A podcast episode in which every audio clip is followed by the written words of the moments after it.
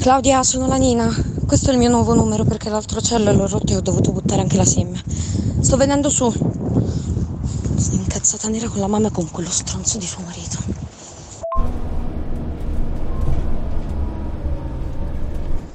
Guarda, non ti preoccupare se siete pieni, dormo anche per terra. Ah, sono in corriera. So che lassù non prende quasi mai, ma almeno sai che sto arrivando.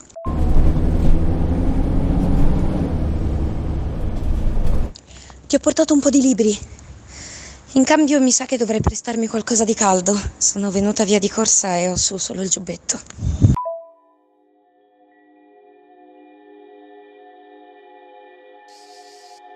Premio ITAS del libro di montagna e O Suono Mio presentano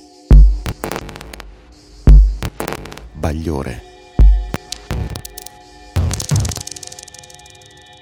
Episodio 1 Sospesa. Mia sorella Claudia. Di sicuro la persona più importante della mia vita. Il nostro però è sempre stato un amore pieno di spigoli. Sempre per colpa mia, chiaramente. Tutte le quote di razionalità e rettitudine in famiglia sono finite nei suoi cromosomi. La passione per la montagna, gli studi in scienze forestali, il fidanzato montanaro, la decisione di prendere in gestione un rifugio. Tutto perfetto, sostenibile, a chilometro zero.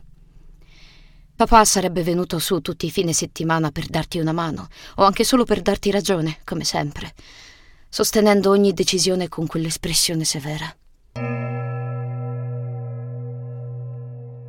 Claudia, primogenita e figlia modello. Io invece in montagna non ci volevo mai venire. Che sega infinita. Su quei sentieri mi sembrava di morire, come se mi infilassero delle lame arroventate nel petto. Non capisco che soddisfazione trovi così tanta gente nel far fatica. Una volta abbiamo preso così tanta grandine che ho avuto i lividi sulle gambe per due settimane. Merda.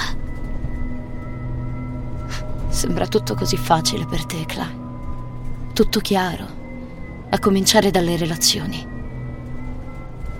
Io invece è da tempo che sento di non aderire più, di non avvertire più la superficie delle cose sotto i piedi.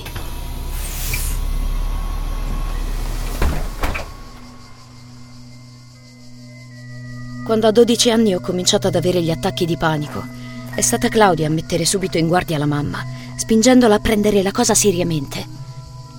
La fortuna poi è stata andare in terapia con una come la Simona. Mi dispiace non andarci più.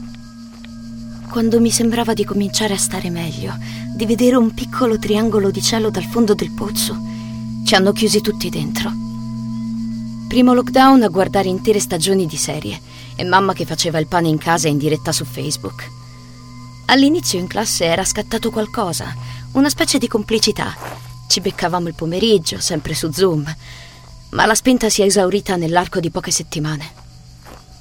Non so cosa mi sia successo, ma da un certo momento in poi nemmeno io sentivo più l'esigenza di uscire.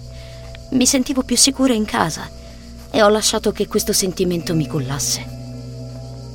Un giorno, guardandomi allo specchio, ho avuto la netta percezione di sbiadire. Stavo scomparendo e mi detestavo perché quella sensazione mi piaceva. Poi ho smesso anche con le serie. Troppe puntate, troppe stagioni inconcludenti.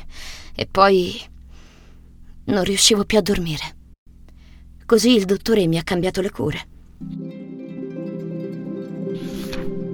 Sono stata chiusa in casa per tutta l'estate, a leggere. 96 libri quest'anno, quasi uno ogni tre giorni. La metà dei libri me li aveva prestati la Simona, la mia terapista.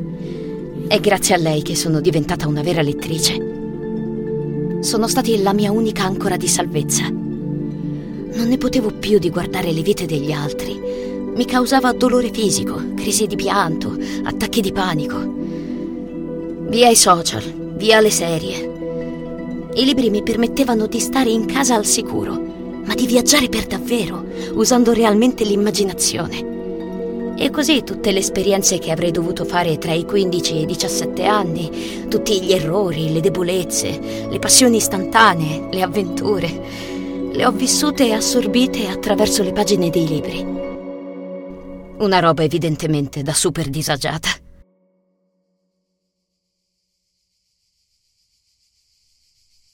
Mamma mi sta sempre addosso. Mi è stata alle calcagna tutta l'estate. Vuole sapere, ficcare il naso. Non si fida di quello che faccio perché semplicemente non ha la minima idea di come sto, di quello che combino realmente tutti i giorni. Non legge i libri che leggo, non guarda i pochi video che le mando. Dice sempre un sacco di paroloni sul dialogo, ma poi non ascolta mai. Tutto quello che fa è chiedermi di scattarle delle fotografie. Fotografie patetiche in pose ridicole. Ecco la vita di mia madre. A Natale le ho regalato un bel selfie stick di ultima generazione. Che cringe. Stamattina le ho ripetuto per la centesima volta che al mare con lei e suo marito faccia di scimmia non ci sarei mai andata. Ho sbroccato anche con lui. Le mani non smettevano più di tremarmi. Sono venuta via perché non ce la facevo più. Non la sopporto. Non sopporto quell'altro imbecille che mi tratta come una povera sfigata. Dove altro potevo andare? Non ho amiche di cui mi fido. Non ho fidanzati. Sì, non pervenuti. Non ho più una psicologa, un allenatore, un cazzo di maestro di yoga. Ho solo Claudia. E quindi sono qui. Senza soldi, con lo zaino pieno di libri da portare a mia sorella. Vestita poco, come una poveraccia nel piazzale della seggiovia che porta al rifugio.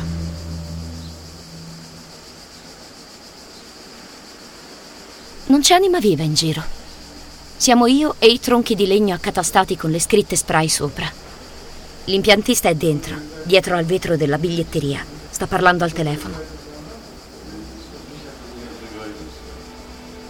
Ricordo bene il trucco per salire perché da piccola con Claudia lo abbiamo fatto diverse volte. Risalgo la collinetta verde, scavalco la barriera, la rete di sicurezza arancione. Mi fermo sotto l'ultimo pilone e appena arriva la seggiovia l'afferro con la mano sinistra. Inclino la seduta facendola scivolare sotto il mio sedere. È fatta.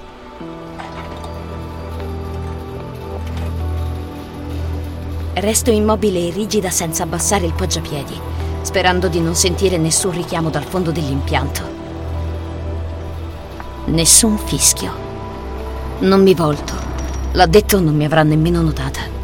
È rimasto sicuramente in biglietteria. È già sera ed è un mercoledì di fine agosto, mi ripeto. Chi vuoi che ci sia in giro? Continuo a non voltarmi. Sarà ancora al telefono. Starà controllando qualcosa al computer. Finalmente la seggiovia supera il primo pendio a scavalco. Da qui nessuno può vedermi, anche perché sto entrando in un banco di nebbia bianca. Whiteout praticamente. Il whiteout indica la perdita di visibilità e del senso di distanza e direzione dovuti a un biancore uniforme. L'ho letto in Verrò a prenderti ai confini del cielo. Praticamente la descrizione della mia vita, biancore compreso. Cla, sempre se mi ricevi. Sono in seggiovia, per cena sono su. C'ho un nebbione paura. Esco dal banco di nebbia, ma la seggiovia ne infila subito un altro. Riesco a distinguere la spina dorsale dei piloni che si elevano sulla parete e le ombre dei larici. Poi ancora bianco, un bianco più scuro. Le luci della stazione sono scomparse. Si sente un camion, ma è sempre più piccolo, sempre più lontano. Mi stringo lo zaino al petto perché da qui si comincia a sentire il fresco dei 1500. Niente. Claudia lo avrà spento. Vedo che proprio non visualizza.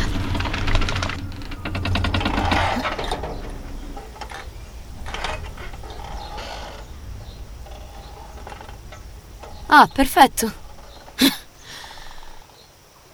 Ci mancava solo la sosta a metà corsa. Ci fosse almeno il panorama da rimirare. Sospesa in mezzo al nulla in una nuvola bianca. È la descrizione totale e definitiva della mia vita. pensarci bene, una cosa buona faccia di scimmia me l'ha insegnata. Da quando so rollare le sigarette con una mano sola a scuola ho acquisito un certo prestigio sociale.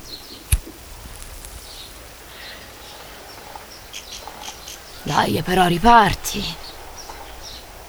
Non dirmi che sto cosa ha avuto un guasto. Ho già avuto una giornata di merda, non ho la minima voglia di stare qua su a congelarmi. Ovviamente non prende nemmeno il mio adesso. L'anno prossimo Claudia ha un bel ristorantino sul lago da gestire, così posso venirti a trovare senza rischiare l'assideramento. Speriamo ci sia ancora quel lavapiatti dell'anno scorso, Mattia. Quando ero salita stava leggendo I cieli di Sandra Newman. La copertina mi era rimasta impressa. Mesi dopo ho provato a leggerlo e mi è piaciuto un sacco. Mamma, ma qui non ripartiamo più. Dovrò fare un falò con tutti i libri nello zaino per farmi vedere e farmi venire a recuperare quassù.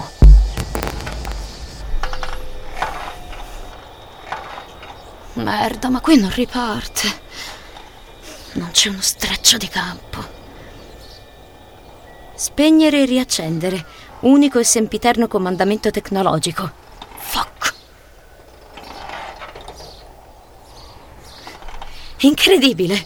Possono consegnarti i cocktail a casa con il drone. Puoi ordinare un gallo da combattimento indiano con il corriere espresso. Ma sopra i mille metri siamo ancora all'età della pietra. Ehi! Oh! Cristo, ma che ore sono? Anche se Claudia avesse acceso il cielo, adesso sono io che non ricevo niente. Riparti, maledetta! Oh. Dovevo capirlo stamattina che oggi sarebbe stata una giornata di merda.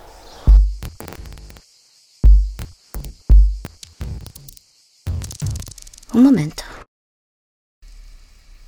Sono quasi le sette.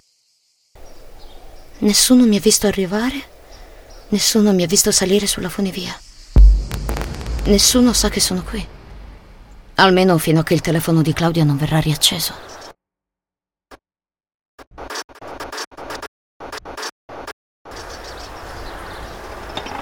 Nessuno fondamentalmente sa nemmeno dove mi trovo. E se fossi salita sull'ultima corsa prima della chiusura? E se avessero spento l'impianto? Oh, santa merda! Oh, non posso crederci. Non posso credere che mi hanno lasciata qui. Sono bloccata in mezzo a una nuvola di nebbia, in mezzo alla montagna. Oh! Ehi! Ehi! Va tutto bene. Bene, bene, bene. Bene, bene, bene, bene, bene, bene. Bene. Oi! No, non c'è nessun guasto. Qui non si muove niente prima di domani mattina. Hanno spento tutto e se ne sono andati. Come si fa ad essere così imbecilli? Come ho fatto a non arrivarci da sola? Merda, e adesso che cosa faccio? Resto qui a penzolare tutta la notte? Che cazzo di incubo? Cazzo!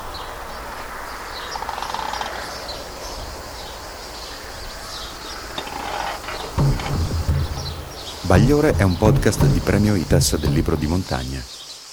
Scritto da Gianluca Taraborelli, narrato da Martina Tamburello, prodotto da O Suono Mio. Le musiche sono di Emanuele Lapiana, i paesaggi sonori sono di Emanuele Lapiana e Janet Dappiano. Le illustrazioni sono di Anna Formilan.